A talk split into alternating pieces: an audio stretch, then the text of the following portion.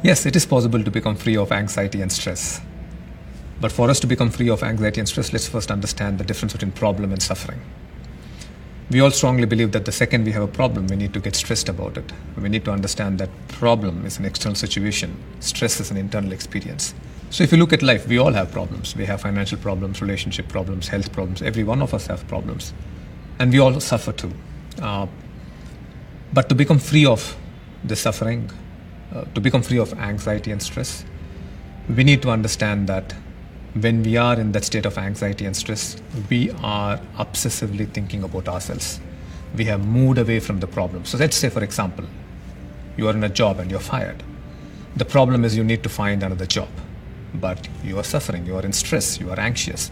The reason you're anxious and you're stressed is because now you're thinking about your monthly bill, you're thinking about what you'll go and see your partner, you're thinking about your pleasures, you're thinking about what's going to happen to me if I don't find a job.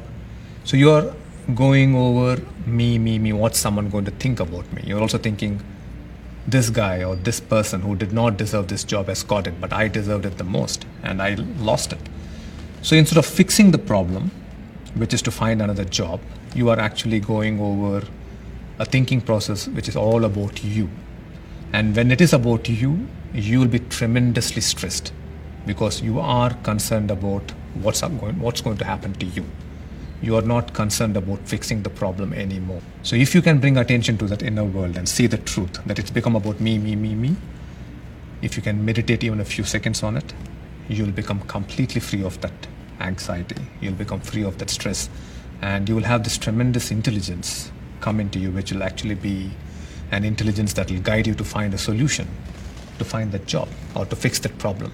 Unfortunately, we are not able to fix our problems because we are caught up in this conflict we are caught up in this inner world, a stressful world which is all about oneself.